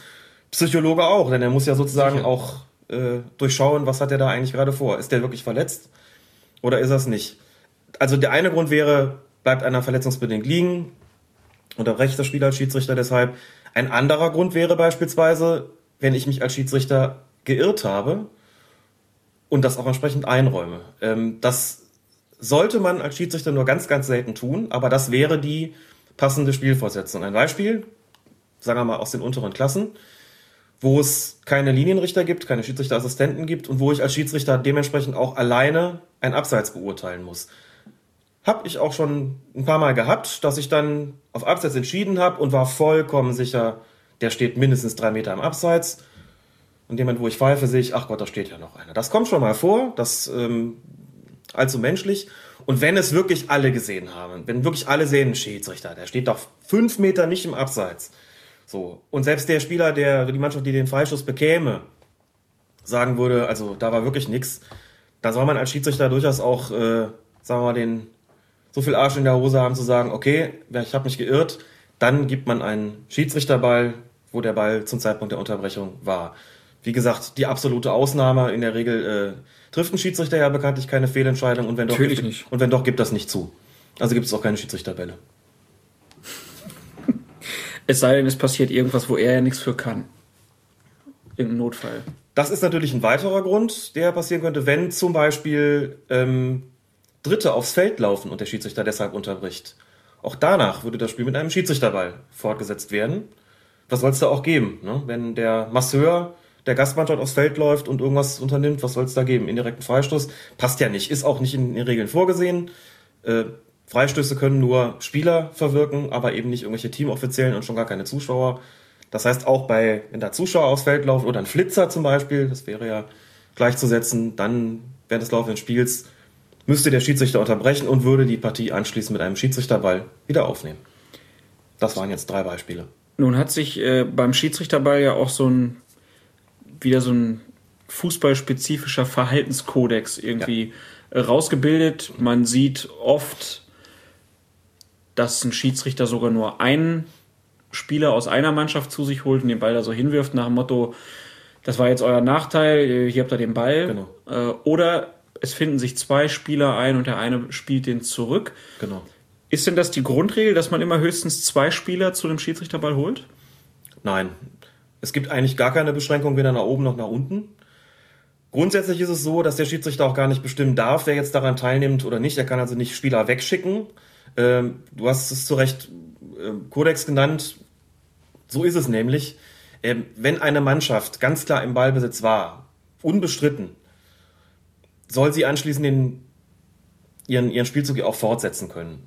Das hat dazu geführt, dass der Schiedsrichter entweder der Mannschaft direkt den Ball überlässt, sozusagen ohne, dass da irgendwie so ein, so ein äh, dass es irgendeinen Kampf mit dem Gegenspieler gibt, oder was seit einigen Jahren Usus ist und eben wie man äh, zuletzt gesehen hat, auch nicht immer von, von Vorteil. Oder es ist so, die andere Mannschaft bekommt den Ball und spielt ihn sozusagen ganz fair dann wieder zur Mannschaft zurück, die ursprünglich im Ballbesitz war. Das hat Nachteile. Ähm, da können wir ja gleich drauf, gleich drauf zu sprechen kommen. Ansonsten gibt es natürlich auch, oder sind auch Situationen denkbar, ähm, das gar nicht so klar ist, wer Ballbesitz hatte. Also nehmen wir mal die Situation, die, die zuletzt von mir genannte Situation an. Da läuft irgendein Zuschauer aufs Feld, der Schiedsrichter unterbricht und während der Zuschauer aufs Feld gelaufen ist, gab es gerade einen Zweikampf im Mittelfeld. In so einer Situation könnte man ja gar nicht, gar nicht sagen, wer hat jetzt eigentlich den Ball gehabt. Da würde man dann den Schiedsrichterball so ausführen, dass man sagt, gut, dann ähm, sollen halt Spieler beider Mannschaften da stehen und dann lasse ich den Ball eben auf den Boden fallen. Der ist im Spiel, sobald er den Boden berührt hat. Und dann hat halt derjenige den Ball, der ihn sich erobert. Das ist dann praktisch die Eishockey-Situation, wo genau. ein Pulli ausgefüllt wird. Richtig. Aber im Fußball ist es jetzt, wenn ich dich richtig verstehe, nicht so, dass es zwangsläufig nur zwei Leute Nein. sind. Es könnten im Prinzip alle Spieler sich da drumherum versammeln und warten, bis der Ball auf den Boden kommt und dann geht's ab. Dann haben wir Football. Genau. Aber, aber ich meine ja. jetzt von der Regel her ja. wäre es okay. Von der Regel her wäre es okay. Ist, äh, werden wir wahrscheinlich nie zu sehen bekommen, weil das taktisch sehr ungünstig ist, wenn da alle stehen, denn ja. das, ähm, Gut, nicht alle, aber selbst wenn es vier wären, wäre es ja schon eine ganz andere Situation als die, die man jetzt so kennt. Das ist so. Theoretisch möglich wäre es, ganz genau. Aber wie gesagt, in aller Regel, also die von der Häufigkeit her, deshalb, deshalb sage ich in aller Regel, von der Häufigkeit her ist es zweifellos so, dass es den Schiedsrichterball in den äh, deshalb gibt, weil irgendeiner verletzt liegen geblieben ist. Mhm. Dass ein Schiedsrichter ihn ausführen lässt, weil Unbefugte auf dem Platz gewesen sind oder weil er einen Fehler gemacht hat, ist dem gegenüber deutlich seltener und deshalb hat sich auch diese, äh, diese Ausführungsweise durchgesetzt, dass man eben als Schiedsrichter entweder dem der Mannschaft gibt, die den Ballbesitz hatte, oder eben der Gegner den Ball zurückspielt. Wie ist es mit dem Ort? Äh, wo wird der Schiedsrichterball ausgeführt? Gibt es da eine Regel? Immer da, ähm, wo der Ball im Moment der Unterbrechung gewesen ist. Immer. Kann auch im Strafraum sein. Kann auch im Strafraum sein, ganz genau. Gibt eine Sonderregelung, wenn, was aber, denke ich, selten vorkommt, wenn das im Torraum, also in dem sogenannten 5-Meter-Raum passiert ist, dann wird er auf der Torraumlinie, also auf der Grenze des 5-Meter-Raums ausgeführt. Ähm, ansonsten kann das auch einen Schiedsrichterball im Strafraum geben, ja. Interessantes Ding. Ist auch wieder so eine Sache, die, die man sich äh, nicht so bewusst macht, wenn man nicht so drüber nachdenkt, wie wir das tun. Sehr gut. Ähm Ähm, ja, du hast es eben angesprochen. Es gibt einen Fall, einen Schiedsrichterball, der in den letzten Monaten für Schlagzeilen sorgt, äh, sorgte. Beim Spiel uh, Schachtjor Donetsk gegen Nordsjælland, glaube ich. Heißt es nicht Nordsjælland? Nordsjælland, äh, auch, also gegen ja. Neuseeland äh, in der also eine Champions League Partie. Schöne Grüße an Jalcin Imre, Aka Fehlpass übrigens, der gerade in Neuseeland war. So viel Zeit muss sein. Für Podcast-Kollegen nehmen wir uns immer Zeit. Auf jeden Fall für Podcast-Kollegen Fehlpass-Podcast, immer hörenswert. Schöne Grüße nach Neuseeland. Ich hoffe, er hört sich dort und schickt uns eine Karte. Ähm, ja, aber da, da ist was passiert, was ungewöhnlich war, denn da ist aus einem Schiedsrichterball direkt ein Tor entstanden. Richtig. Da hat es einen Schiedsrichterball gegeben und plötzlich lief der Spieler Luis Adriano, ich rede jetzt auch mal so wie die Bundesliga-Schiedsrichter, der Spieler Luis Adriano bemächtigte sich des Spielgerätes und lief plötzlich frei auf den Kasten äh, von Nordjelland zu und erzielte das Tor. Regelgerecht ausgeführter Schiedsrichterball, im Grunde auch eine vollkommen regelgerechte äh, Spielfortsetzung überhaupt. Das Problem war nur, dass ähm, so wie das Spiel unterbrochen war, hätte Nordjylland den Ball zurück erwartet im Sinne des Fair Play. Daran ist natürlich auf dem Platz kein Spieler direkt gebunden. Das muss man auch dazu sagen, dass der Schiedsrichter da keinerlei Handhabe hatte. Er hätte Luis Adriano nicht zurückpfeifen können ähm, muss du sagen, dass die ganze Geschichte ja noch hässlicher wurde, dadurch, dass äh, es anschließend einen Anstoß gab, einen Wiederanstoß für Nordschelland und da eigentlich ein Spieler frei durchlaufen sollte, der dann quasi sozusagen als zur Wiedergutmachung das Tor hätte erzielen dürfen. Aber auch das hat Schachtja Donetsk dann verhindert, indem sich plötzlich Verteidiger in den Weg stellten, offensichtlich per Handzeichen befeuert von Luis Adriano, den doch jetzt bitte nicht durchlaufen zu lassen. Und daraufhin hat dann die äh, UEFA Luis Adriano gesperrt anschließend, also für seine, weil sie das als unsportliches Verhalten gewertet hat, wo man sich ähm, trefflich darüber streiten kann, ob der eigentlich wegen einer Sache bestraft werden kann, die, also sagen wir mal so rein im Sinne des Fair Play, kann man das vielleicht verstehen. Allerdings hat er ja was getan, was auf dem Platz gar nicht hätte geahndet werden können. Und das ist natürlich schon ein bisschen skurril, muss man sagen. Er führt, äh, er, er erzielt das Tor, was gegen jeglichen, gegen jeglich, jegliches sportliche Fairplay gewesen ist, was auch völlig unbestritten ist. Da kann er noch so, noch so sehr mit Unschuldsmiene gucken. Ähm, aber da hatte der Schiedsrichter keine Handhabe und anschließend wird er gesperrt. Da ist doch offensichtlich besteht eine Lücke zwischen dem Anspruch auf Fair Play und dessen, was die Regeln irgendwie hergeben. War für mich übrigens immer ein Grund, ähm, bei dem Schiedsrichterball sich nicht darauf zu verlassen, dass die andere Mannschaft den schon irgendwie zurückschießt, sondern ich habe den Ball immer lieber gleich der Mannschaft gegeben, die auch Ballbesitz hatte. Dann konnten die damit anstellen, wonach ihnen gerade war. Aber wenn man es anders macht, so ist es, wie gesagt, das ist, geht in einem von, was weiß ich, 100, 200, 500 Fällen geht das mal schief. Aber dann hat man richtig Ärger im Haus und der Schiedsrichter hatte da richtig Ärger im Haus, obwohl er nichts falsch gemacht hat im Grunde genommen. Ist für mich zumindest ein Grund, sich zu überlegen, wie man in Zukunft mit solchen Schiedsrichterfällen umgehen will. Jetzt muss man dazu sagen, noch eine, eine kurze Ergänzung. Es ist vor der Saison auch noch was geändert worden. Es hat nämlich davor Fälle gegeben, wo ähm, nach der Ausführung oder bei der Ausführung eines Schiedsrichterballs der Ball in derart hohem Bogen zum Gegner zurückgespielt worden ist, dass er in dessen Tor gelandet ist. Da gibt es auch Fälle, die kann man auf YouTube nachvollziehen. Das ist natürlich auch nicht im Sinne des Erfinders, dass man sozusagen beim Zurückspielen den Ball in des Gegners Tor haut. Und da hat man noch, äh, da ist die, ähm, das Regelboard noch hingegangen und hat die Regel geändert. Da steht nämlich jetzt, ein Schiedsrichterball gilt im Sinne der Regel als direkt ins Tor geschossen, wenn er von einem Spieler mit der ersten Berührung dorthin befördert wurde. Und da ist es jetzt so, ähm, dass, dass eben keine direkt, dass es kein direktes Verwandeln ähm, des Schiedsrichterballs mehr geben kann. Das heißt, wenn der auftippt auf den Boden und der haut den irgendwie ins, in des Gegners Tors, in des Gegners Tor, zählt das Tor nicht. Das haben sie geregelt. Woran sie nicht gedacht haben, oder was vielleicht auch nicht so, äh, nicht so anstand, ist eben die Situation gewesen, was ist denn, wenn der sich den schnappt und läuft einfach frei durch, wie jetzt mhm. so ist Adriano. Mal gucken, ob das irgendwie auch noch, ob man dem auch noch äh, vielleicht zur nächsten Saison beikommt. Die Problematik ist ja immer, wenn du sagst, man soll das gleich der Mannschaft geben, die den Ball mhm. verdient hat in dem Moment, mhm. ist ja dann immer der Ort. Also eine Mannschaft, die einen Schiedsrichterball, also Mannschaft sieht, okay, die hatten jetzt Ballbesitz eigentlich, aber wenn dann der Ball nahe dem eigenen Tor ist, dann mhm. ähm, das stimmt, das ist dann gibt's gibt's ja. da ein Problem. Aber das das ist korrekt, natürlich, das das stimmt. Ähm, da hast mich jetzt auch schön auf dem falschen Fuß erwischt, denn wenn wir uns überlegen, die sind damit irgendwie in Strafraumnähe und dann läuft der Flitzer auf dem, auf dem Platz, bleiben wir einfach bei dem Beispiel. Ähm, dann haben wir ein Problem. Denn dann, wenn ich den, den Ball dann gebe in Strafraumnähe, also dann kann daraus eine schöne Vorlage für ein Tor werden. Das ist als Schiedsrichter natürlich nicht so, nicht so prickelnd. Ähm, wenn wir davon ausgehen, dass das, das war natürlich der Fall, der, den ich, den ich häufiger meinte, dass da einer verletzt liegen bleibt, ist es ohnehin so, dass man gucken muss, wollen die überhaupt eine Unterbrechung? Kommt es überhaupt in irgendeiner Form dazu? Also das, äh, wenn da irgendwie von den Angreifern einer im Mittelfeld liegt, dann spielen die ja möglicherweise trotzdem weiter, weil sie sagen, also bitte, wir sind ja eh schon vorne, dann machen wir das jetzt noch gerade fertig, dann warte ich als Schiedsrichter halt noch einen Moment. Ähm, da muss man halt gucken, ähm, was sich anbietet, äh, welche Situation sich anbietet, um ein Spiel zu unterbrechen. Immer schön, wenn es irgendwo im Mittelfeld ist, in der toten Zone sozusagen, wo dann halt nicht viel passieren kann.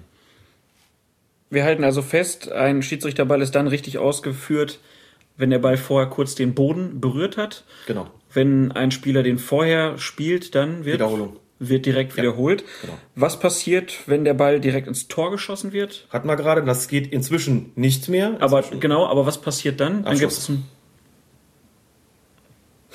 Hier steht Eckstoß. Da steht Eckstoß. Wurde der Schiedsrichterball direkt ins Gegnerisch? Ah, Entschuldigung. Sieh, sie, ich erzähle Quatsch. Wurde der Schiedsrichterball direkt Puh. ins gegnerische Tor geschossen, wird das Spiel mit Abstoß ah, vorgesetzt. Ins eigene Tor gibt es einen Eckstoß. Ganz genau. genau ganz genau. Siehst das du? ist äh, diese Eckstoßregelung, das kann man an der Stelle vielleicht mal kurz sagen, obwohl es mit der Regel 8 nicht viel zu tun hat, ist so ein so die goldene Mitte. Die gibt's auch zum Beispiel, wenn du dir einen Freistoß in die eigene Kiste haust. Ja. Unberührt wohlgemerkt. Äh, da hat man gesagt, naja gut, aus dem Vorteil darf kein Nachteil werden. Ein Freistoß ist ein Vorteil. Also ähm, darf das Tor schon mal nicht zählen. Was macht man jetzt damit? Wiederholen lassen? Nee, irgendwie auch nicht. Da hat man gesagt, so ein bisschen Sanktion muss sein, schon für die Dummheit. Also gibt man den Eckstoß. Also alle, wenn du dir sozusagen, wenn du eine Spielfortsetzung hast und tust dir die in die, in die, in die eigene Bude rein, ne? Um das mal so zu formulieren. Ja. Schmeißt dir einen Einwurf in die eigene Kiste rein, haust dir einen Freistoß in die eigene Kiste rein, haust dir einen Schiedsrichter dabei. Abstoß. Ganz kurioses Ding. Äh, in die eigene Kiste rein gibt's jeweils einen Eckstoß, beim Abstoß ist es nicht möglich. Wie ist es nicht möglich? Ähm, der muss ja den Strafraum verlassen haben. Ja, aber kann ja Jetzt kommst du mal mit der Windböe. Ja, Auch Eckstoß. siehst du. Auch Eckstoß. In dem Sinne, du hast Ballbesitz. Doch, es gab sogar so eine Szene, ne? Es gibt sogar so eine, Irgendwas so eine war, glaube ich, Amateurszene. ja, irgendwas war so hier Zeiglers wunderbare Welt des Fußballs. Ja, die hatten ja, ja, ja, genau. sowas, wo so ein Torwart, was weiß ich, Ein wahrscheinlich Hurrikan Klaas oder sowas, genau. Ja, ja, genau. Habe ich jetzt Nee. erfunden. Sehr gut. Ähm, irgendwas im norddeutschen Raum Ja. und da gab es so einen riesen Windstoß und ist das Ding in die eigene Kiste geflogen. Stimmt, der war schon, der hatte den Strafraum verlassen, wurde durch den Wind zurückbuxiert, titschte auf und ging links oben in den Giebel. Jetzt fällt mir die Szene auch wieder ein. Ja. Der Schiedsrichter hat das Tor gegeben. Ich glaube, das war nicht korrekt, glaube ich. Das müsste ein Eckstoß, er hätte einen Eckstoß geben müssen. Weil ein, Freisch weil ein Abstoß so ein Vorteil ist, aus dem kein Nachteil Ist werden halt, eine sollte. Spiel, ist halt eine Spielfortsetzung, die man hat. Ballbesitz. Gut, dann haben wir diese Fälle erstmal abgearbeitet. Äh, Und dann gibt es noch so ein paar Regeln, was ein Schiedsrichter machen muss, bevor es losgeht. Steht nämlich auch noch in der Regel ähm, 8 drin. Der Schiedsrichter überprüft bei Spielbeginn und nach der Pause vor dem Anstoß die Zahl der Spieler beider Mannschaften, ebenso die Anwesenheit der beiden Torhüter. Ja. Wie ist die Regelung, wenn dann nicht alle da sind? Ähm, es muss auf jeden Fall immer ein Torwart da sein. Das ist äh, wichtig. Ansonsten fangen wir an. Ne? Also wir warten nicht, bis alle da sind. So, so weit äh, geht die Regel dann doch nicht. Es ist dann einfach so, dass die, die dann später kommen, sich zumindest am Spielfeldrand stehend kurz anmelden müssen. Also sie dürfen da nicht einfach auf den Platz laufen. Wenn der Torwart nicht da ist, gibt es genau zwei Möglichkeiten. Wir warten noch kurz, bis der etatmäßige Torwart wieder da ist und machen dann weiter. Das wird man in der Regel tun. Und wenn der irgendwie ein größeres Problem hat, dann muss in der Zeit ein anderer in die Kiste. Äh, halt ein Feldspieler die Position des Torwarts einnehmen und wenn der andere dann zurückkommt, dürfen die dann wieder die Position tauschen, ohne dass das irgendwie das Wechselkontingent belasten würde. Innerhalb der Mannschaft, wie gesagt. Und dann gibt es noch einen Punkt, die Ausführung des Anstoßes durch andere Personen als die im Spiel mitwirkenden Spieler ist verboten. Korrekt. Das heißt, sowas wie im Baseball, dass äh, der Präsident den Ball beim Baseball wirft, also dass Angela Merkel mal einen Anstoß macht, wird nicht passieren. Das wird zwar als Gag öfter mal gebracht bei irgendwelchen Einlagespielen, aber das ist dann kein regeltechnischer Anstoß, sondern die stoßen dann vielleicht an und dann pfeift der Schiedsrichter, dann lachen alle kurz und klatschen und dann geht's richtig los. So passiert das.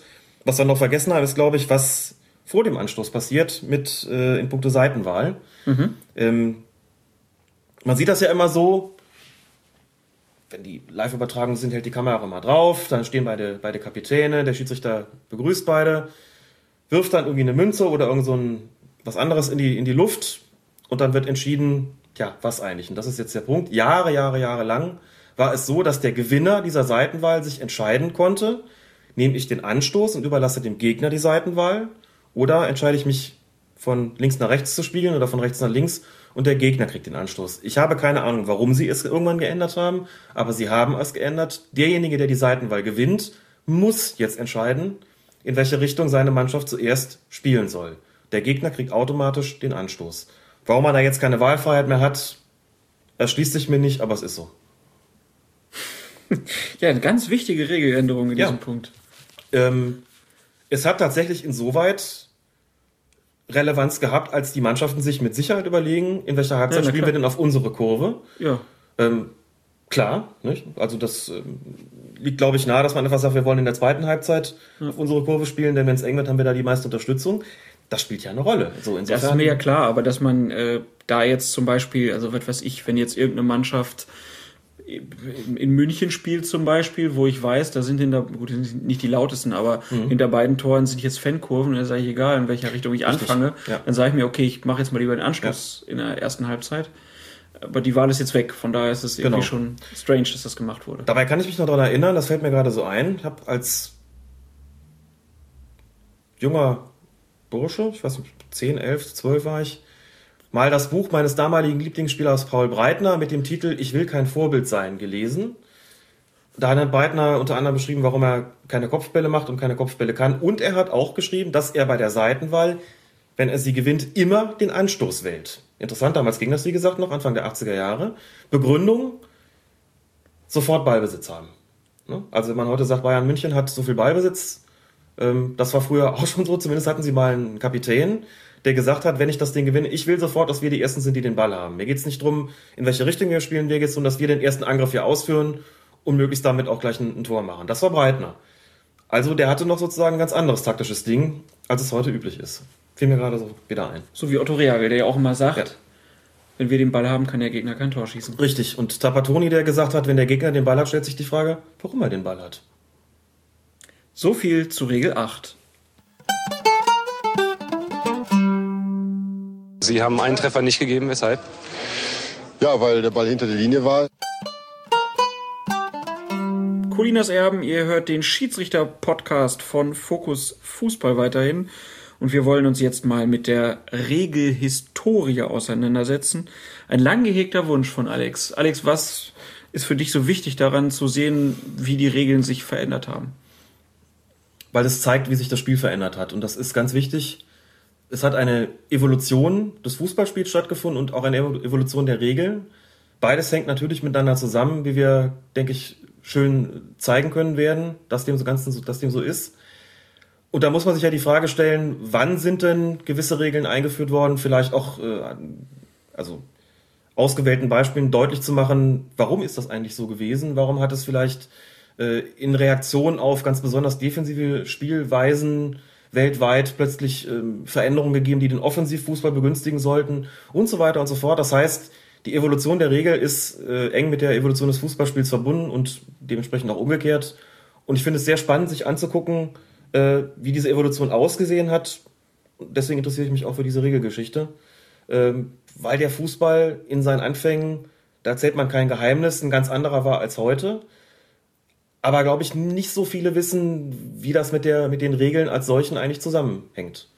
Ganz spannend ist dabei ja auch immer noch mal zu gucken, was es heißen würde, wenn bestimmte Regeln heute vielleicht noch anders gelten ja. würden, was genau. das für das Spiel heißt. Das ja. ist auch mal so ein Blickwinkel, den wir ähm, dabei im Auge behalten wollen. Und wir gucken natürlich immer so ein bisschen nach niedergeschriebenen Regeln. Also es gibt ja ganz viele unterschiedliche Meinungen, wo, woher der Fußball überhaupt kommt. Es wurde mhm. ja in unterschiedlichsten äh, Kulturen äh, mit dem Ball gespielt, auch nach unterschiedlichsten Regeln. Aber so richtig aufgeschrieben wurden sie dann eigentlich erst in England. Ganz genau. So also zumindest das, in England. das, woraus unser Spiel sich dann mhm. äh, entwickelt hat.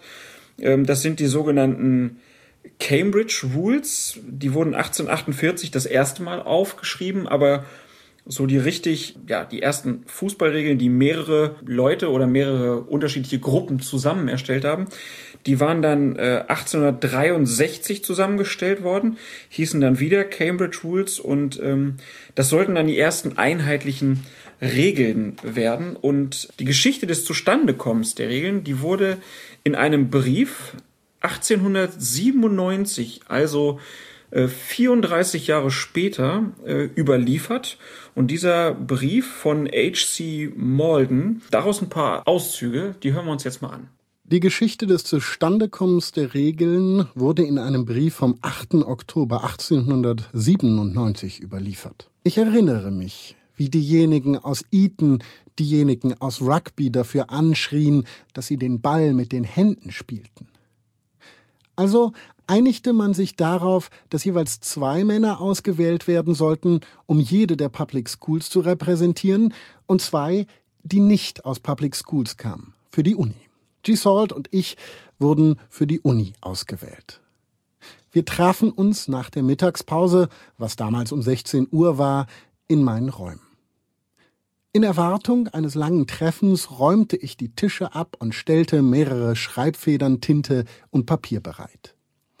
Jedermann brachte eine Kopie seiner Schulregeln mit oder kannte sie auswendig, und unser Fortschritt beim Entwerfen neuer Regeln war langsam.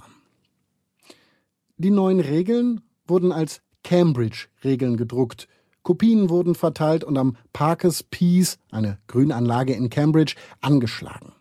Und sie waren sehr zufriedenstellend, denn man darf hinzufügen, dass sie loyal eingehalten wurden, und ich habe nie von jemandem einer Public School gehört, der wegen dieser Regeln das Spielen aufgegeben hat. Jahre später nahm jemand diese Regeln, die in Cambridge immer noch in Gebrauch waren, und mit wenigen Änderungen wurden daraus die Association Rules. Das war H.C. Malden, der sich erinnert, wie es damals zuging.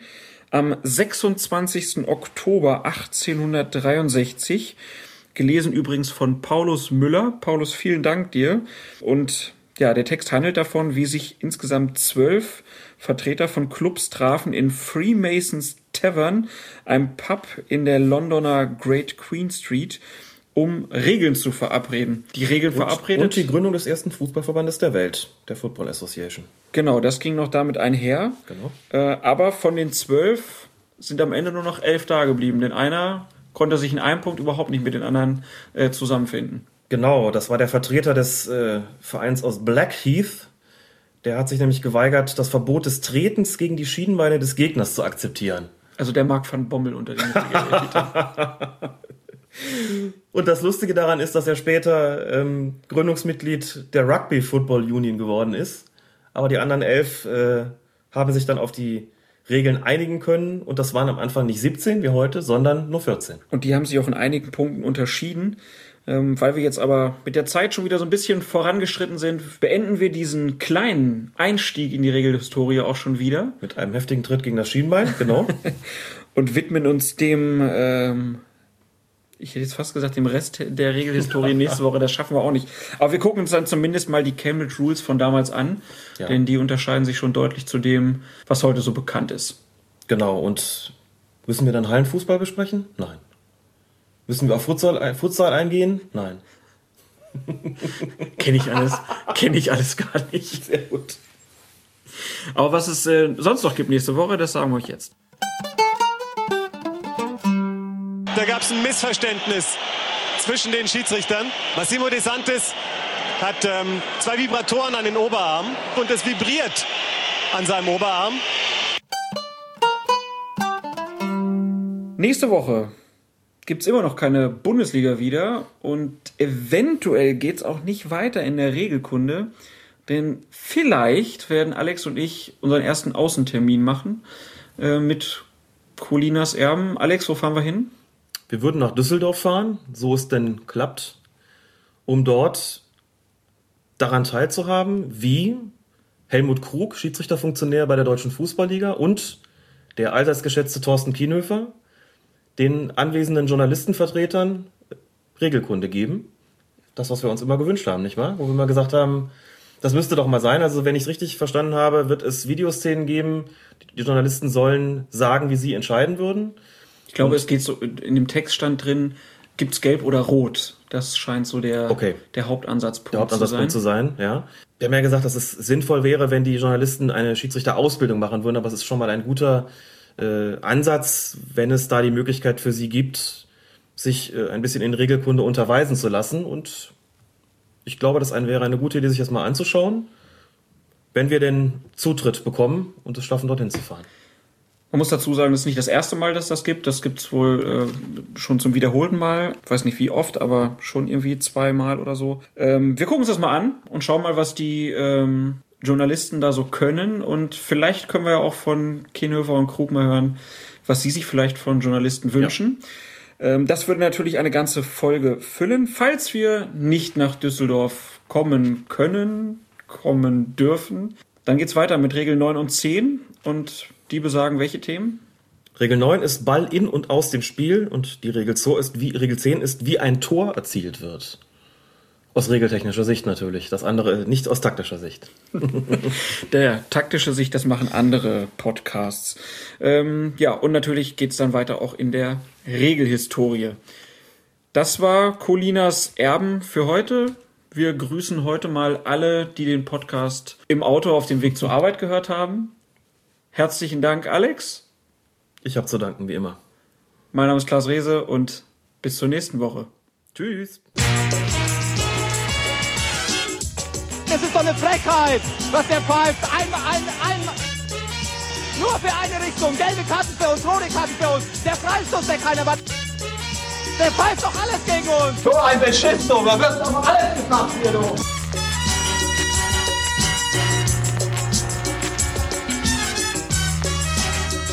Colinas Erben, der Schiedsrichter-Podcast.